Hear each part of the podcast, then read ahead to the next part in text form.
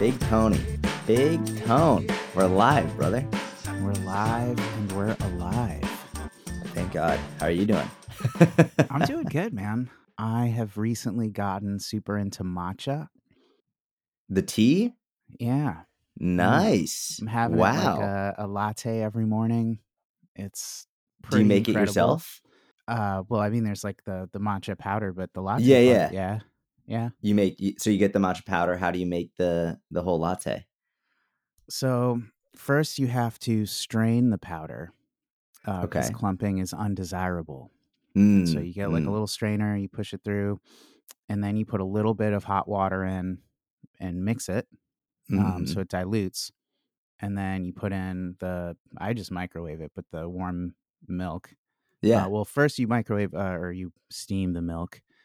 Right. And I have one of those little like hand, what are those called? It's like, it's like an aerator, uh, a milk frother. Oh, oh yeah, yeah, yeah. Okay. Yeah, you can get them for like 10 bucks.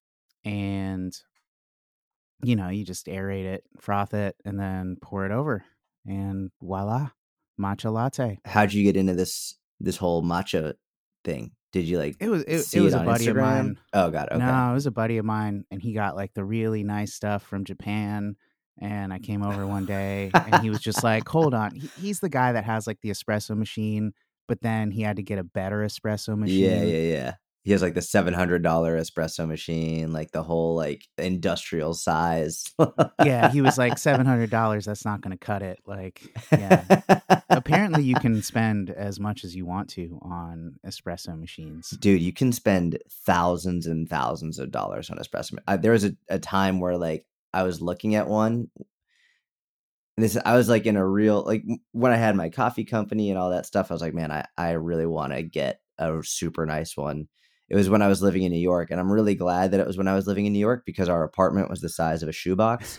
And so like the super nice ones are often huge and Mhm. so it's like no i just can't fit this in my apartment and that saved me a lot of money It's like half of your apartment. Yeah. It's an espresso machine. yes yeah exactly it was like legit my apartment was it was about 475 square feet and i was like okay i, I can't fit this massive espresso machine in here. So well good man. Are, are you liking how the matcha makes you feel? Or are That's you just like it. oh nice. Okay. Yeah. you're noticing a difference? So it's the ritual and the i like the flavor i like the taste. Um i actually I, I suspect some of what i like about it is actually just drinking frothy warm milk in the morning. Yeah it's delicious. Yeah. It's like getting those like nice and you know, cozy. those nice fats and proteins like right first thing. I think it's actually half of it but yeah i feel less jittery just more Good. even but i do feel like ready to rock so wow yeah Tony's feeling ready to rock. Let's go. And you know, it's that like cold weather, dark, get that like warm, milky, frothy. Like that's a great, comfortable way to start the day. i'm smiling so Dude, uh happy hanukkah thank you, brother. I appreciate that. Happy Hanukkah. How's it going it's good. I think I think tonight's the seventh night. hmm So it's good. My mom was here for the first six. She left yesterday early afternoon. She was in the best mood ever to be able to spend a week with her granddaughter. So that was that was fantastic. Yeah, it was super fun. It was good, and yeah, man, it's going well. Uh, you know, Hanukkah, it's a it's a really great holiday. A lot of people, I, even a lot of Jewish people, I don't think really understand the meaning behind it.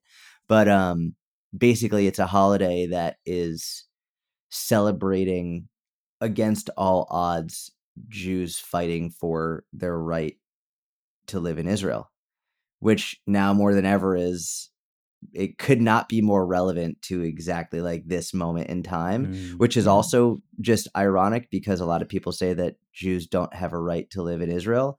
Meanwhile, this holiday, which is thousands of years old, is also about Jews fighting for their right to live in Israel.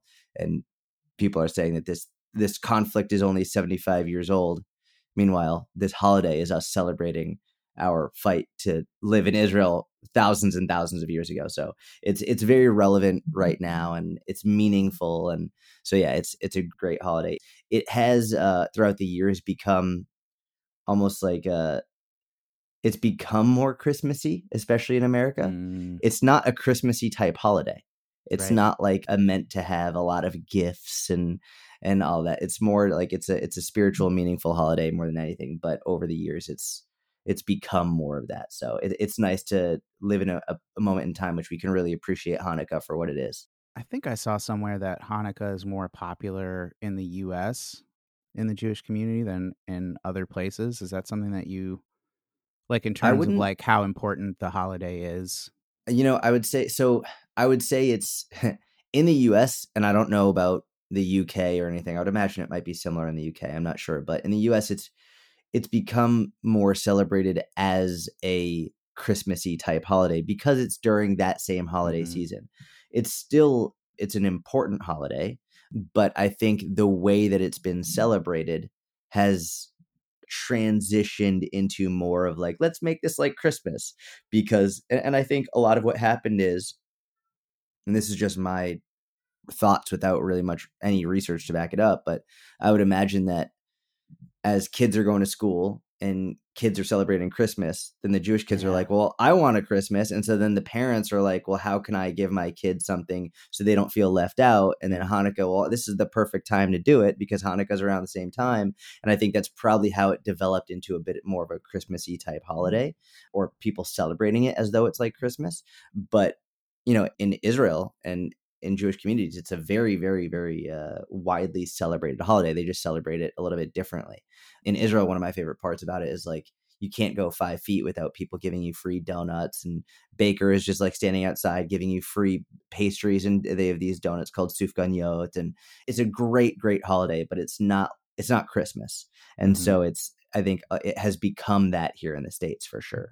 Yeah, what kid doesn't want presents, especially when all their yeah, friends are getting presents. Exactly. And I remember as a kid, like I felt left out for sure. Mm. And and my mom was very much just like I didn't like it when I was a kid, but now I appreciate it. She was like, We don't celebrate Christmas. It's like and so I like my I remember my brother was like, Can we get a Hanukkah bush? And it was like that's just like like people made it up as a way like for jewish people to feel not left out. You know they have a christmas tree and and then someone made up a hanukkah bush. And my mom was like that's not part of Hanukkah. That's we don't celebrate that. And yeah. so my mom was like pretty strict with like this is what we celebrate and like what they celebrate is wonderful and we can support it and that's fine, but that's not what we do. We need to keep our traditions. And so uh, I remember feeling really left out as a kid. I even asked I, will never forget I asked if I could get a cross necklace when I was a little kid before I really knew what it was. My mm-hmm. mom was mm-hmm. like that's you can get a star of David if you'd like, but you don't you're not going to wear a cross. I sort of thought that it was just like a style thing. I didn't mm-hmm. realize that it was as much of a there was religious meaning behind it. But um, as a kid, it's it's easy to not really understand what's going on and just want to do what everyone else is doing. So yeah, it's changed culturally. I think. I do feel like there was a period of time in the '90s where like all the bad boys had crosses. You know, a hundred percent, dude. everybody had, like all like the bad boys had cross for sure, for sure. And I was like, man, I want crosses that. and a wife beater. it's so true. Yeah, and my mom wouldn't let me get the wife beater tank top just because she didn't like the name. She was like, "You're right, not wearing that." Right. Yeah. like, no, like you can wear tank tops, but you're not wearing that one because of what it's called. I was like, man, she's just not letting me like be cool at all. No crosses, no wife, none of that. What do we got awesome, today, Tony? Man. It's uh Q and A day. Q and A day. Let's do it. So, the first question is from Antigua Productions, and he says, "Is still a reputable source for supplements?"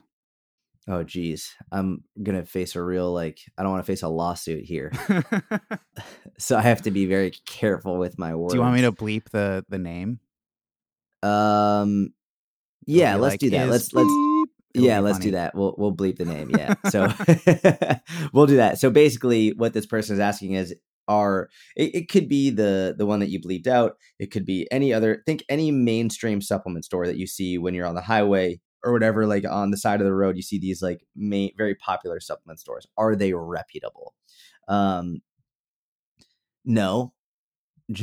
I, I don't think they're reputable. If I if I'm really trying to figure like just because they're not reputable doesn't mean they don't have some products that are worthwhile. But the way I'm looking at it from a are they reputable is are they being honest with all of their supplements or even with the majority of their supplements? And the answer is a, a, flat out no.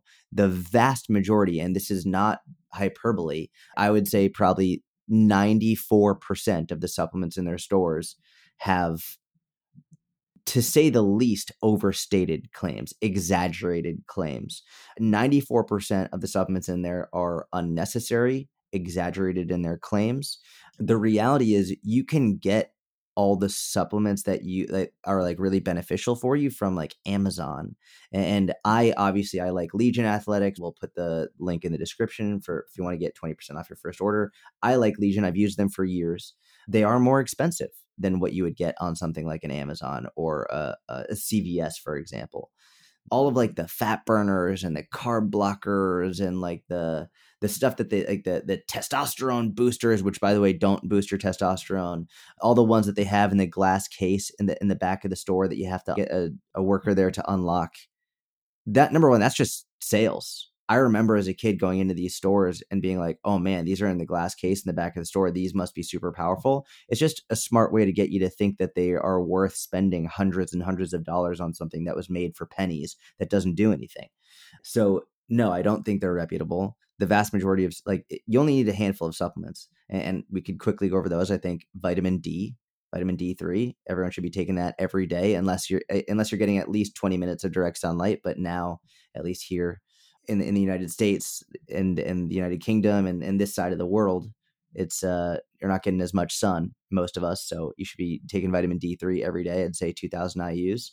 I would say let's see, what else do I think is is I think vitamin D3 is is really the only one that is probably essential. That's the one that and when i say essential i'm thinking most people are are deficient in that like legitimately and it has so many hormonal benefits to make sure you're getting it uh, mental benefits psychological benefits all of that. So i would say vitamin d3 is really the only one that is probably essential. Obviously I have a question about, about that one. Yeah. I think i read somewhere that it's hard to absorb in like a pill form do you know anything about that no, you can you can absolutely absorb it in a pill. I just try and have it with some type of uh of fat. So I I try okay. and take it with with some type of a meal. So usually what I'll do is because I also take fish oil, and I get my fish oil from Legion mainly because Legion it's more expensive, but they have the the ratio is on point up to date with scientific literature which you will not find in cvs or on amazon. Like it's very hard to find a good ratio and it's very high quality so that's why i like legion's fish oil. And even though it's more expensive you're actually getting the benefits that you're paying for as opposed to the other ones. You're paying for it and you're paying less but you're not getting the benefits. So i'll take my vitamin d3 with my fish oil. With that being said i'm not saying fish oil is essential for many reasons not least of which you can get that in fish like if you have fatty fish, for example, like I have mm-hmm. salmon usually at least two to three times a week. So if you're eating fatty fish on a regular basis, you don't need it. So I, I don't say that fish oil is essential, but I would say most people would probably benefit from having it. So as long as you take vitamin D3 in pill form with a fat, then it will be absorbed pretty uh, readily. It'll be readily available. That's the issue. If you if you take it on an empty stomach or any of that, that's probably not the best choice in terms of having vitamin D. Cool. So there goes another one, fish oil, which so I would say vitamin D3 is the only like one that I think people should definitively be taking unless like your doctor says otherwise. Obviously, obviously speak with your doctor before you start taking these supplements, but most people would do well to be taking vitamin D3. Fish oil I think is great. Protein powders are a wonderful uh, thing that you can obviously get at any of these supplement stores. Most of them there are overpriced. Again, I like Legion because it's super, super high quality. They also taste amazing. Legion's the flavors taste incredible, but they're also very high quality. And the ones from Legion are relatively low calorie, very high protein, and they don't really add a lot to your day in terms of they don't remove a lot of calories from your day, which is super helpful. Let's see. I know people are going to ask about creatine. We could talk about creatine. I am very much of the stance that it's overrated. I'm in the minority at this point on this one. I know a lot of people are like talking about how important creatine is and how beneficial it is. And when I say it's overrated, I'm not saying that it doesn't have benefits. There are absolutely benefits from it. It can absolutely impact your maximal strength output, which can also lead to potentially more uh, strength and muscle gain. And there are more there's more and more research coming out about the neuroprotective benefits of it in terms of your ability to uh, to help prevent against things like alzheimer's and things like that. But when i say this it when you say it like that it sounds like this is an amazing thing. I need to be taking it. It can increase my strength increase my muscle. It can improve my my mental health over the long term. It sounds amazing. But when we're looking at it from the perspective of how much like how much can it really help? How much strength? How much muscle? How much can it prevent against something like alzheimer's? Mm-hmm. As of right now very small amounts. Very small. And so i'll give you an example. Mm-hmm. Creatine when people hear it can increase your strength and muscle. Let's talk about strength for a second. When when people hear it's going to increase your strength people think oh my god i'm going to take my bench press from like 135 to 225 in a couple weeks. No, that's it's not how it works. If you're bench pressing 135 for 5, once you start taking creatine, your stores are saturated, you might be able to get 135 for 6, hmm. maybe 7. Like maybe. And that's a leap. That's a real leap. It's it's just maybe another rep or another two reps, which then that extra rep at that intensity can lead to extra muscle growth which if we're talking about how much muscle you can add per year, if you're adding generously 12 pounds of muscle in a year or so, maybe you're adding an extra, I don't know, quarter of a pound at right. most from taking creatine that whole year. And that's at most. That's like super generous. It's not like that's only yeah. if you're doing the work, right? Exactly. Like that one rep that one day isn't going to change the trajectory of your correct strength progression, but adding a rep to each workout, yes, consistent 3 times a week, 52 weeks a year, correct. You know, 5 years later maybe that difference has compounded, right? Correct, exactly. And taking creatine that whole time. Now, what a lot of people don't discuss about creatine, mm. especially a creatine monohydrate, which is usually the the least expensive option, very effective, but the least expensive option, it can often hold on to more water. So let's say it can it can make you feel bloated a little bit. So let's say, for example, I have someone who is uh, wanting to lose body fat, and they also want to increase their strength and that person is let, I'll, I'll, give you a different example. Let's say i'm, I'm working with a, an athlete who is very focused on their weight because they need to weigh something for a given sport. They're a weight controlled athlete could be a wrestler uh, it might even be like a rower for example. Rowers need to keep their weights down. There's a uh, many different people who who might have to focus on their weight for their sport and and have to weigh in. If they're close to their weight and like they're a little bit struggling, I'm not going to have them on creatine, especially right. creatine monohydrate, because that could hold on to more water, which could make the scale weigh more. It's not fat, it's just water retention. So it's not like it's preventing them from losing fat, but the scale will be heavier and mm-hmm. you might feel a little bit bloated with creatine monohydrate. Now, you could take a little bit more of an expensive creatine, micronized creatine, which would likely not hold on to that water and a, a phenomenal phenomenal phenomenal effect and, and very uh, equally as effective as as monohydrate. It's just you don't really have the uh, the bloating effect. So that could be very helpful. Also monohydrate many people get stomach upset with it. I know when i used to take it when i was younger my i would get a little bit nauseous when i took it but when i switched mm. to micronized I, I didn't get that nausea but again it's a little bit more expensive. Interesting. So creatine it can help do all these things. And let's actually talk about the neuroprotective benefits. This is what I see a lot of people talking about right now on social media because they're running out of content ideas and they, they want to jump on this and, and and like really like, oh yeah, like creatine, neuroprotective, da, da, da. It's like sounds really smart when you say it. You know what like really helps gives you neuroprotective benefits is like reading a book, like learning a new skill, interacting with people, having a community of people. These are the things that research has shown us for years and years and years. These have the greatest protective benefits on our age is learning continuously, strength training, moving, exercising, having a community, engaging in, in debate. These are the things that really help you with your neuroprotective benefits. Taking creatine, like you said with, with strength training, you have to do the work. Taking creatine won't do it alone. It won't build strength or muscle alone. Taking creatine won't just like magically help your brain by itself. You still have to do the work. You mm-hmm. still have to make sure you have if you don't have a community of people around you, if you if you aren't continuously trying to learn and educate yourself, take all the creatine you want, you're you're probably not going to have the benefits you want from a neuroprotective mechanism. So that's why I've gone like so anti creatine is because I'm like almost trying to balance out the industry a little bit. The mm-hmm. industry's gone so pro pro pro pro creatine and I'm like, all right, let's let's drop back a little bit. If you want to take it, great. I've taken it in the past, that's fine. But like let's not exaggerate the claims. And that's what a lot of these supplement companies are doing. It's a lot of these stores are doing. It's a lot of people on social media are doing. So yeah, I I, uh, I would not say creatine is essential at all. It's definitely it works and it's beneficial, but it's not something that uh, you need to be taking or you should feel bad about not taking. On the other side of that, I know a lot of there are a lot of parents who get worried, like, oh my my son wants to take creatine. Is that safe? It's, it's yeah, it's very safe. It's very safe if your son wants to take creatine or your daughter wants to take creatine. It's totally fine. It, it's not a steroid. It's not dangerous. You can get it naturally from the foods that you eat. But uh, I know my mom was worried yeah. when I was a kid. She wouldn't let me have it. But you know, it's it's up to you. Story. You're the parent. That's yeah. so funny. so yeah, vitamin D3, I would say it's essential. But again, talk to your doctor before you do anything. Fish oil, I'd say is very very good. Protein powders are great. Someone literally just asked me today. I'll, I'll read this out. I was reading. I was in my DMs earlier today, and uh, this woman asked me. She said, "Iron Iris." She said, is it okay to drink a protein shake even if you didn't lift? A friend of mine told me that you should only take protein after you lift. You don't you don't have to take it after your other workouts.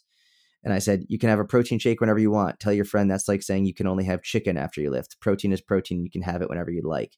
And um, a lot of people think protein powders are special or unique or have this magical property around them that magically help with muscle growth or mm-hmm. strength improvements. It's just protein. It's just like chicken, just like fish, just like turkey, just like tuna, just like eggs. It's protein. It's a convenient way to get your protein in. So you can have it whenever you want. It's another way of trying to hit your protein intake for the day, regardless of whenever you have it. I remember, and and I definitely bought into this, where they would market whey protein as fast absorbing and mm-hmm. casein as slow absorbing. And That's so true. You would have the whey after the workout and the casein before you go to bed. and the idea was you'd be metabolizing the protein in more optimal windows um, yeah. over a longer duration of time, which, you know, but it's, does it, it is true actually that move the needle on that's you know, the question yeah that's and, and no it doesn't so whey is faster i believe whey is digested at about 10 grams per hour and casein is digested closer to like two to three grams per hour. And so back in my day, dad speak. back when I was like in high school, that was marketed as like that was marketed as you want whey immediately before and after you work out because you digest more you digest it more quickly so you get those amino acids more quickly and casein you'd have at night so you'd have a steady stream of amino acids all throughout the night. When the reality is that was a, a short-sighted way of looking at it that's not how how it works like you're, you're not going to have better strength or muscle gains from from having that as long as your total daily protein intake is met. Total daily protein intake is the most important factor here. What i will say is I do think there is benefit to having a slower digesting protein before bed and having a faster okay. digesting protein before and immediately after your workout. And I'll tell you why. It has nothing to do with muscle gain. It has nothing to do with strength gain. It has everything to do with uh, satiety, and especially when you're trying to lose weight. So often when you're in a calorie deficit, you'll get a little bit more hungry. So having a slower digesting protein before you go to bed can be helpful because it will help fill you up more. Slower, a slower digesting protein, like a casein style of protein, will fill you up more throughout the night.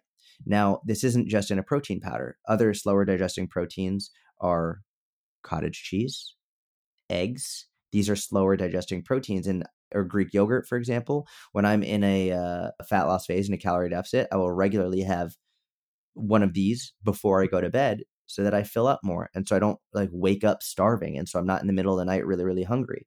Whereas before and after a workout, I'll have a faster digesting protein because I don't want to be really full during my workout. I don't want to be during my in my workout like going really hard and being like, oh, like just just feeling stuffed. So I, I have a faster digesting a whey style protein before my workout so that I'm not I'm not like feeling sluggish and I don't have a bolus stomach. So it's more of a practical benefit as opposed mm-hmm. to a you're going to have infinitely better muscle and strength gains as a result of it. Yeah, awesome. And this actually segues perfectly into another question. And this is from Alyssa May art. Here is a Q&A question for the inner circle smiley face. Let's go. I truly hate being hangry during a calorie deficit. Mm. Over the days and weeks, I get lower and lower tolerance to feeling hungry. Any suggestions on how to curb that? Not just mentally tell yourself to get over it, laugh out loud. Yeah, it's a great question. You can't mentally will yourself out of being super hungry. You can't. You can try.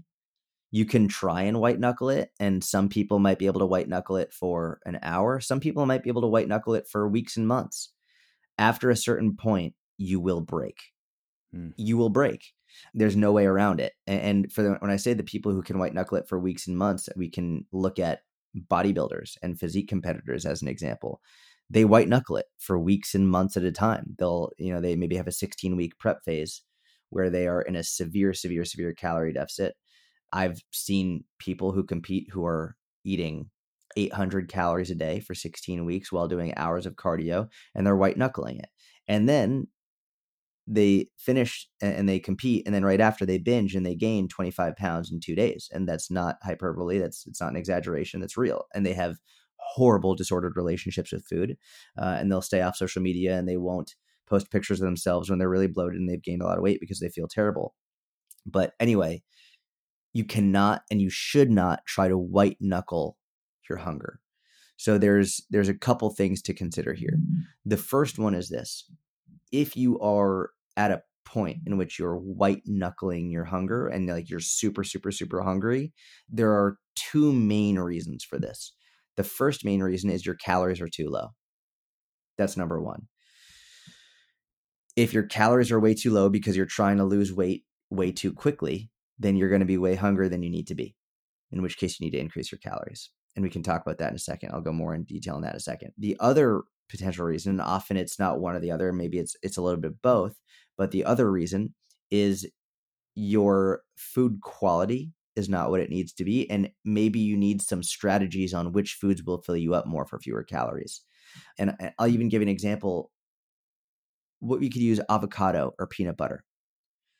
Both traditionally seen as very healthy foods, and they are. They're great foods. Avocado and peanut butter are, are great foods, but they're very easy to overeat. They have a lot of calories for a very small amount. And if you get a significant portion of calories from them, you're not going to be full. You're going to be super hungry very, very quickly because you just got a lot of calories in a very small amount of volume. And so you need to figure out okay, where can I get my calories at appropriately in order to make sure I'm eating enough, not too little to the point where I'm starving, but not too much to where I'm not in a deficit. And then also figure out what foods can I eat to keep me full for the longest period of time. So, in terms of calories, if you're in the inner circle, then we do that for you. You know what your calories are. I think probably by the time this episode comes out, the new app should be live. The nice. brand new app should be live. So when you join the inner circle, um, we're recording this in December. So it should be February or so by the time this comes out, which means the new app should be live. When you join the inner circle, you sign up, and as you go through the the process, we will tell you exactly how many calories you should eat for fat loss. We'll tell you. It'll be on the home screen of your app. We'll tell you how many calories, how much protein, tell you how much fiber to get every day, all of that. If you don't want to join the inner circle, then go to the link in the description and get, uh, use my free calorie calculator. We'll put that there, and my free calorie calculator will tell you that as well. You can use either one. But if you're in the inner circle, you have it. It's on the front of your app. It's on your home screen. All of that. If you just want to use my free calorie calculator, you can do that. It'll be in the description. And one thing that I've noticed is I'll tell people how many calories they should be eating, and they'll still eat less than that. That's a bad fucking idea. And usually what'll happen is people will be like, "Oh, that seemed like it was too much." And they'll say like, "Well, in the past I've only been able to like let's say my calorie calculator says you can have 1800 calories a day." And then you reduce it to 1400 calories. I'm like, well, "Why'd you do that?" And you say, "Well, in the past I've only been able to lose weight on 1400 calories." No, that's not true. And I'll tell you why that's not true. That's not true because you in the past you've tried to eat as little as you could so that you could lose weight as quickly as you could. I'm trying to get you to eat as much as you can so you can lose weight as sustainably as you can. And when that mm-hmm. happens, you will lose weight more slowly. You won't lose it as quickly as you did in the past. You won't lose it as quickly as when you were having 1400 calories. It might not happen on a weekly basis as quickly as you'd like. That doesn't mean you need to reduce your calories further. It doesn't mean that it's not working. It just means it's going more slowly. And this is where people really trip themselves up. Look at the t- calories that I'm telling you to eat, and I promise you that those will be sufficient to help you lose weight in a sustainable way. If you're eating less than what I'm telling you, then you're not following the program. Mm-hmm. So that's number one. Increase your calories to what I'm telling you. You can you can eat more than probably what you think you can, and you need to do it consistently. And if you only do it for three days or for a week or for three weeks before you call it quits, good fucking luck doing anything in life. If you do it for three weeks, then you call it quits, like you didn't do it. Three weeks is nothing. It's it's nothing. When I was working with one-on-one clients, one of the first things I would tell them, I would say, you are not allowed to complain about your weight for the first 30 days. Like, I don't care what happens. If your weight goes up, if it goes down, I don't care what happens for the first 30 days because we compare your weight month to month. We compare June 1 to July 1, July 1 to August 1, June 2nd to July 2nd, July 2nd to August 2nd. So if you're complaining about it in the first 30 days, we don't even have enough data to compare yet. Yeah. So I would uh, like you if you have not done it consistently for at least 4 weeks, you have no right to be complaining. You have no you you need to get your consistency down first. I have your uh scale charts the squigglies yeah, yeah. with the whoosh just like mm. seared mm. into my mind and that's just what Good. i'm picturing as you say that yeah uh did we did we lose connection we, we broke we, we, broke up for a second but we're good now we're good yeah, yeah. you, you got those seared into your mind that i'm glad that was an unexpected benefit of me doing that i think my first mini cut that i did was publicly that i did i think it was either 2018 or 2019 and i titled it just another muggle nice and every day I would hashtag just another muggle because I wanted to I was I'm just another mogul. I'm just another like person just like you, and I'm going to be able to lose weight and show you how to do it.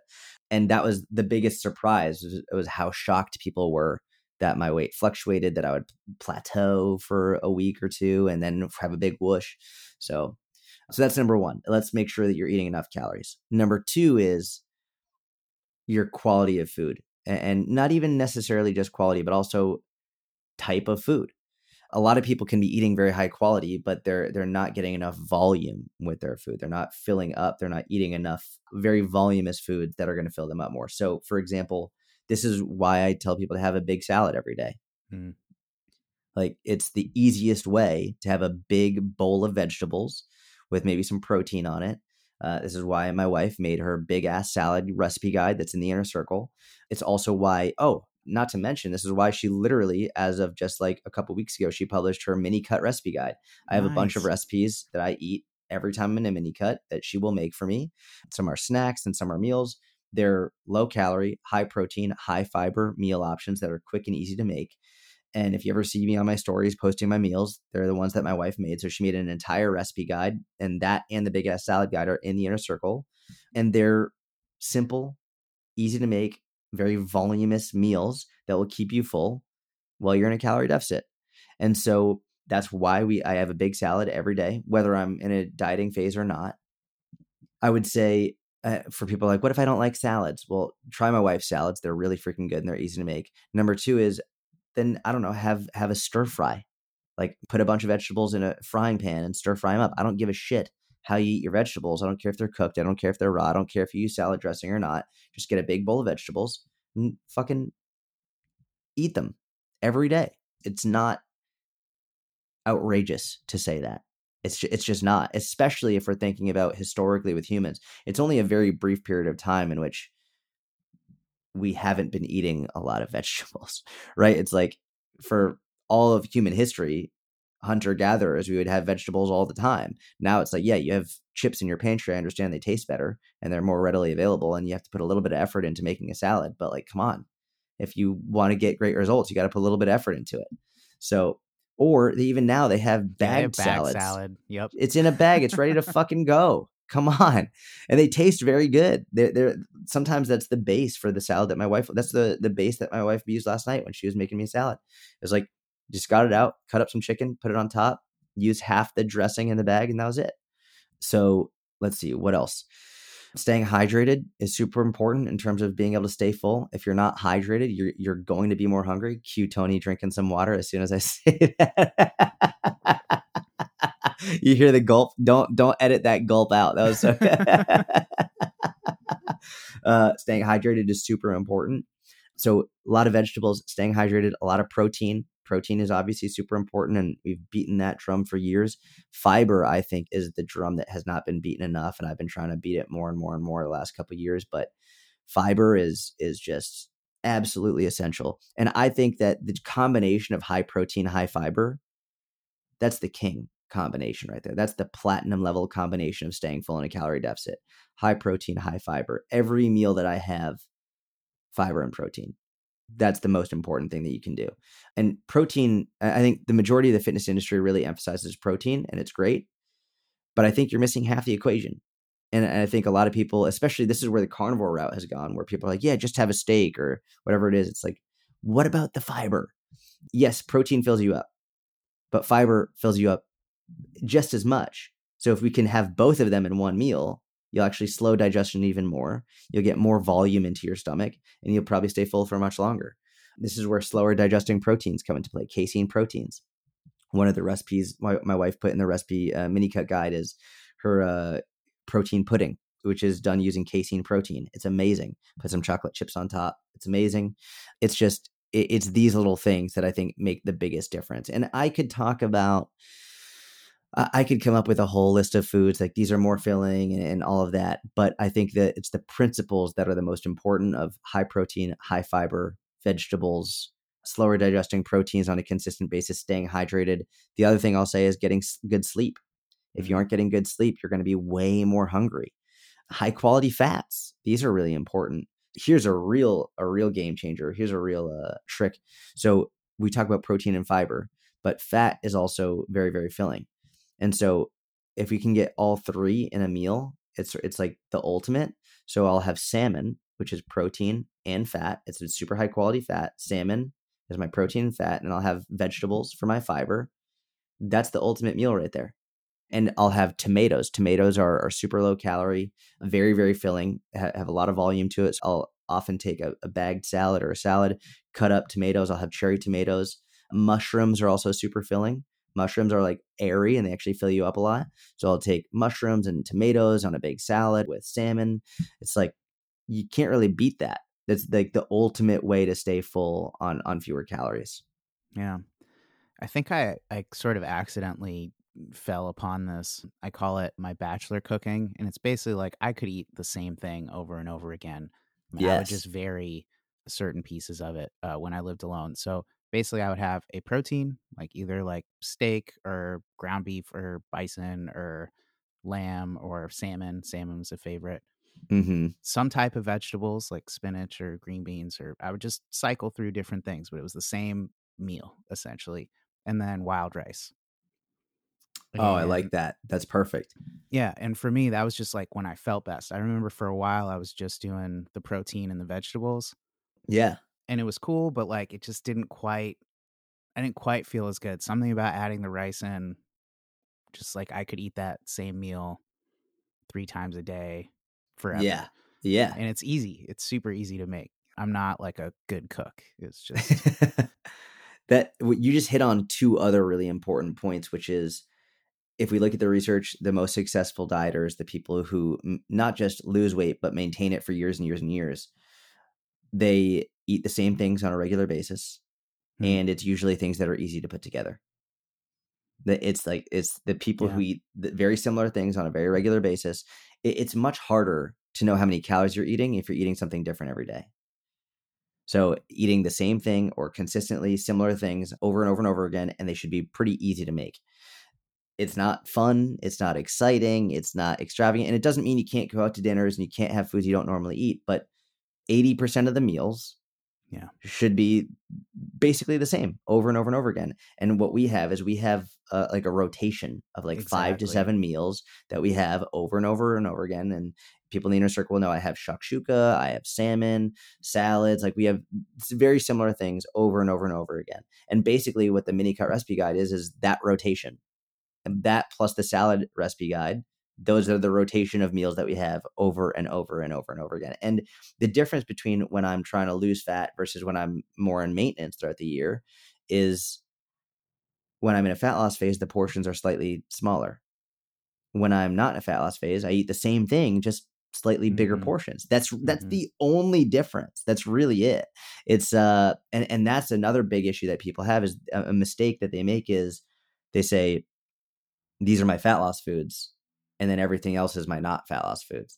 It's like when you have just fat loss foods and then you change how you eat when you're not in a fat loss phase, that's when you end up regaining everything because you have foods that are off limits when you're in a fat loss phase. Nothing is off limits. You, there should be nothing that you're not allowed to have. You should have just the foods that you like to eat and then change the quantity based on whether you're trying to lose weight, gain weight, stay the same, whatever it is. Yeah. Yeah. With attention to hitting all of the points that you just laid out for us so nicely. Bing, bang, boom, brother. Bang bang boom. So I love that there's there's sort of a flow to this episode, but I've got another question that I think rolls nicely if I can find it. Ah. So this is from P Ellis 03. And she says, I've gotten down to my goal weight after losing 33 plus kilograms. Wow. And track my con- That's incredible. yeah. And tracking my consistency, which I'm aim for around 80%. Now that I'm practicing staying in momentum, how do you calculate momentum calories if I'm not 100% consistent each and every week? For example, I usually have one day off, off track, no tracking once a week. Do I just ignore this one day per week and work out my momentum calories using the remaining days as a guide for my calories and average weight? Or do I need to be 100% consistent while I ascertain my momentum calories? First and foremost, you said she she lost 33 kilograms. 33 plus kilograms. So for everyone who doesn't use kilograms, that's 72.6 pounds, Yeah. which is just absolutely incredible. That's a two pood kettlebell. That's yeah, that's unbelievable. Huge congratulations. You should be super stoked with that. As for the question regarding maintenance calories, so the cool part is uh, a lot of people get confused about maintenance calories, and a lot of people want me to calculate their maintenance calories for them. And in the inner circle, we have a, a whole maintenance manual. We call it momentum because maintenance often sounds like you're just stagnating, like you're just you're staying the same. So we change the name to momentum because it's actually where you can build momentum and it's where you have a, a huge opportunity to grow. So um, we have a momentum manual that explains how to calculate those calories if you want to do that. But one thing we also explain in that manual is that once you've already lost the weight, you've done the hardest part in terms of now you don't need to calculate your calories. Now it's more of a guess and check. And this is what people struggle with and don't really want to hear is that since you know what your calorie deficit is, now you slowly add calories back in until you find your maintenance. And that's it. It's a it's a guess and check and a plug and play. And for whatever it's worth, if you were working with a, a good one-on-one coach, they would do the exact same thing with you. The only difference is is you would be probably weighing in and taking your measurements and sending it to them and then they would analyze it and be like, "Okay, like it looks like we're still in a deficit, so we're going to increase calories further." And then after another month, it looks like we're still in a deficit, we're going to increase calories further. Another 2 weeks goes by, all right, we're getting closer, but we're still in a deficit, we'll increase calories further. And so some people would call this a reverse diet. It's I just call it you're you're guessing and checking. You're Mhm. you're looking at your calories and you're not making any big jumps. So what you should do is I, I would say now you know your calorie deficit is because you've lost over 70 pounds, over 30 kilograms, just absolutely extraordinary. I would add about 100 to 200 calories per week to your to your intake. And rather than trying to do that evenly, I would say take let's say take your lowest calorie day or your lowest cal two low calorie days and add 100 calories to each of those days. So so let's say let's say for example you're calorie cycling, you have high days, you have low days and on your low days you're having 1500 and on your high days you're having 1800. Well now on two of your low days you can make it 1600 calories. And that's it and I would do that for a month. At the end of that month if you've lost weight still, if you've continued to lose weight, now you can add, I would say, another 200 calories to your week. So then, if you had four low calorie days, now you can take your other 1500 days and increase those to 1600. So now you have 1600 days and 1800 days. And then you do that for another month.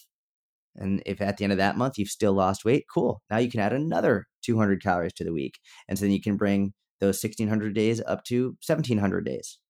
And so this is a slow guess and check formula. Some people would say instead of doing it every month, do it every two weeks with men i would say two weeks would be fine. With women especially whether you're in menopause or or not i still find those weight fluctuations still happen pretty consistently every month. So i generally find a monthly approach with women tends to be better. They also often have uh, just because of size differences they have a little bit less wiggle room than men do. Keep in mind my size different like i'm five four on a good day 145 pounds. So I follow the monthly approach as well because I'm smaller and I don't have as much wiggle room.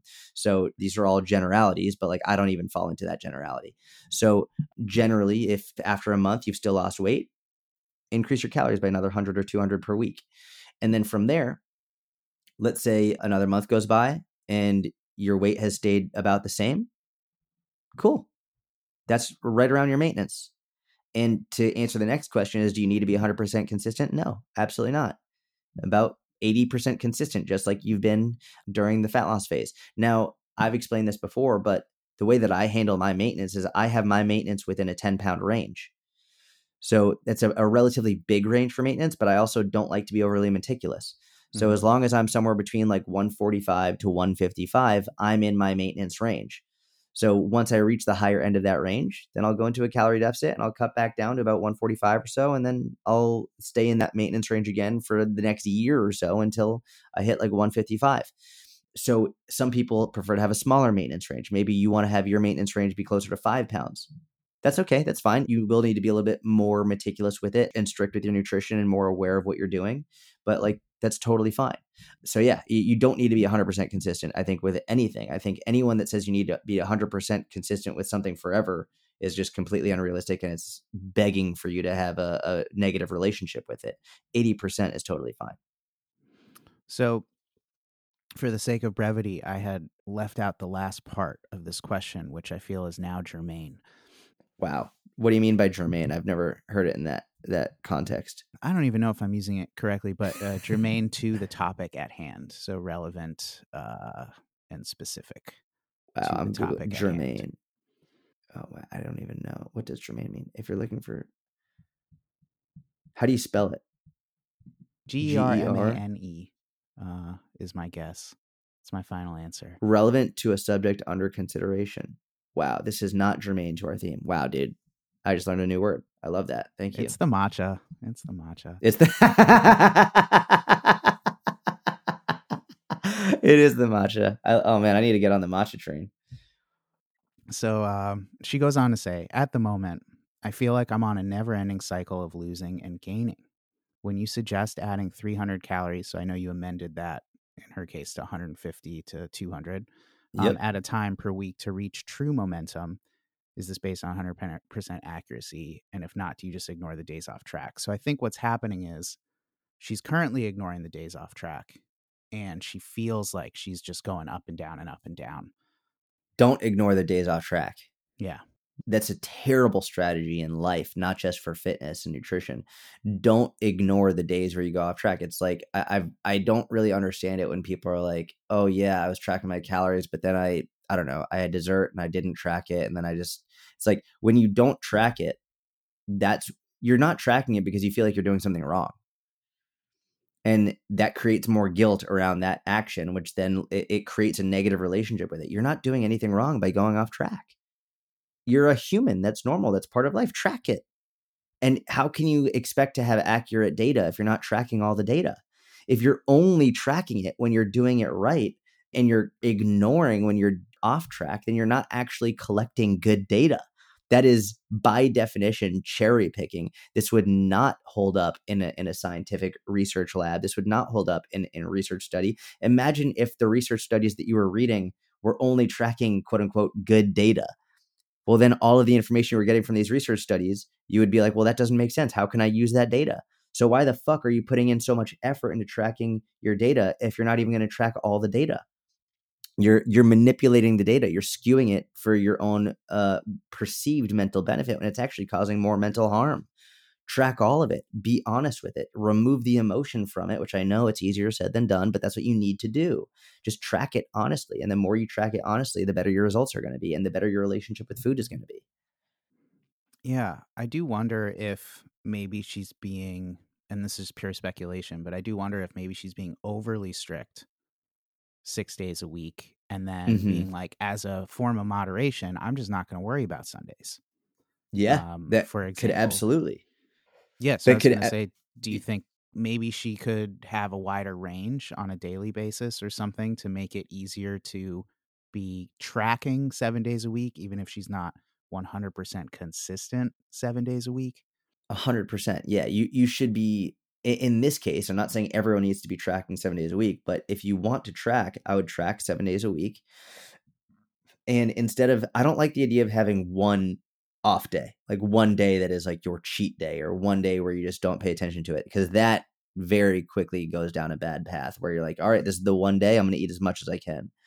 And I did that when I was younger. And I like, I fell into the trap of being like, this is my one cheat day. Like, and, and then you just eat as much as you possibly can that whole and you feel like a fucking asshole and then you end up over restricting for the following week until that day hits again and it's a binge purge cycle it's terrible i would rather you have more regular treats throughout the week and some days you might end up going over your calories but cool let's say you end up going over your calories 3 days but those 3 days you go over your calories by like 200 to 500 calories okay cool that's way better than going over your calories by like 3000 on one day that's mm. infinitely better. There's no question about it.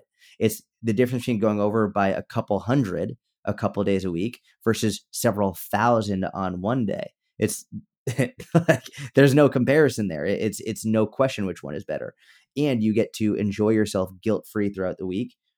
And so you end up having a better relationship with food. You end up doing much, much better over the long term, physically, mentally, and emotionally. I would way rather you enjoy yourself throughout the week maybe say yeah, if people are at work like hey we're gonna go have some drinks go out enjoy yourself like have some of the nachos if you're going to the bar whatever it is like enjoy it rather than saying no no no no no and then binging one day of the week. It's a terrible idea. Cool man. I feel like that was a, a good spread and i was pleased with how one question bled into the next. So thanks thanks everyone for the great questions. Thank you for the questions. If you have any more questions shoot them to tony. We'll put Tony's Instagram handle in the uh, in the description of the podcast. Give him a follow, shoot him a message, encourage him to be posting more on his Instagram. He doesn't do that so at all. he never posts. I always want to know what he's up to, and I just I never know. So uh, make Tony post. And if you have any questions, please shoot them to him so we can do these podcasts. Thank you for your support. Uh, if you're enjoying the podcast, not only leaving a five star review, but also sharing it on your stories on Instagram. Tag me, tag Tony, so we can then share it on ours. Helps a lot it's getting more and more difficult to uh, get people to find the podcast. So you sharing it, if you found it mm. helpful, mm. if you think it will help other people, please, please, please share it on your story. Tell people to listen and, and tag me in it, tag Tony in it.